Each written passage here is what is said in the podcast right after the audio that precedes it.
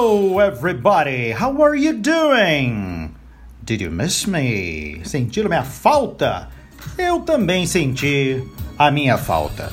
Pois então, qual será o assunto do episódio de hoje do meu, do seu, do nosso podcast Dicas de Inglês?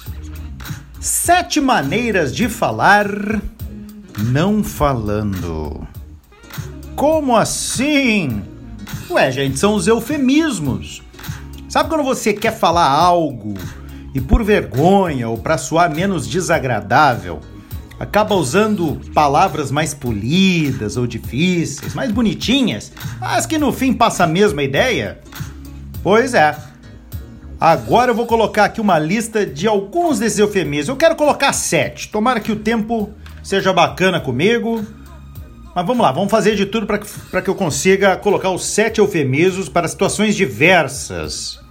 Acaba sendo uma maneira divertida da gente aprender um pouco mais de vocabulário, um pouco mais de expressões. Vamos para o primeiro deles, olha que bonitinho.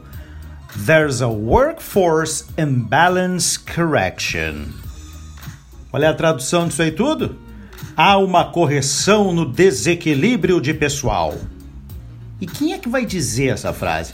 Provavelmente o seu chefe ou alguém do RH. E o que, que significa realmente? Que você está demitido. Mas é uma maneira menos, menos dolorida de falar. There's a workforce imbalance correction. Número 2. To be economically disadvantaged. Oh, bonita essa frase. Significa ser ou estar economicamente em desvantagem. Quem é que vai dizer isso? Você mesmo ou qualquer pessoa com acesso à sua conta bancária. E o que que realmente significa? Que você é pobre. Número 3. To live in a substandard housing, que significa viver numa moradia abaixo do padrão. Quem é que vai dizer isso? Aquele seu amigo, entre aspas, que te visita pela primeira vez. E ele quer dizer realmente o quê? Que você mora mal pra caramba, né? Number four. To be a living is a fructuary of a banking account. Essa é boa. Significa ser usufrutuário em vida de uma conta bancária. Quem é que vai dizer isso? Algum deputado, né? E o que, que realmente significa? Aquela conta é minha. Number five, número 5. A pre-enjoyed vehicle.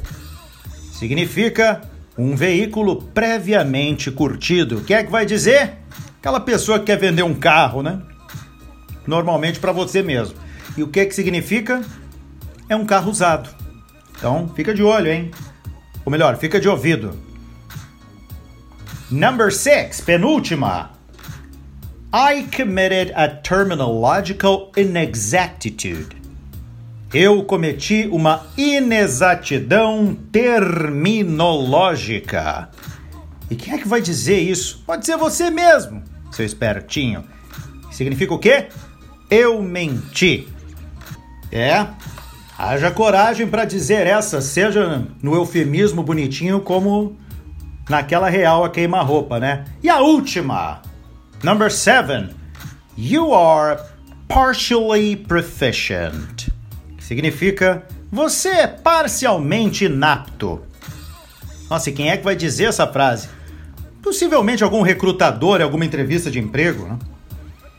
E o que, que significa realmente? Você não tem qualificação nenhuma para o emprego, vai estudar. Já pensou? Muitas vezes a verdade dói menos. Quando a gente usa desses eufemismos, para mais dicas, fique ligado que logo logo tem mais outro episode of this fantastic podcast, Dicas de Inglês ou o próprio Twitter, Dicas de Inglês comigo, Teacher Fábio ou no Instagram com Teacher Fábio. See you next time.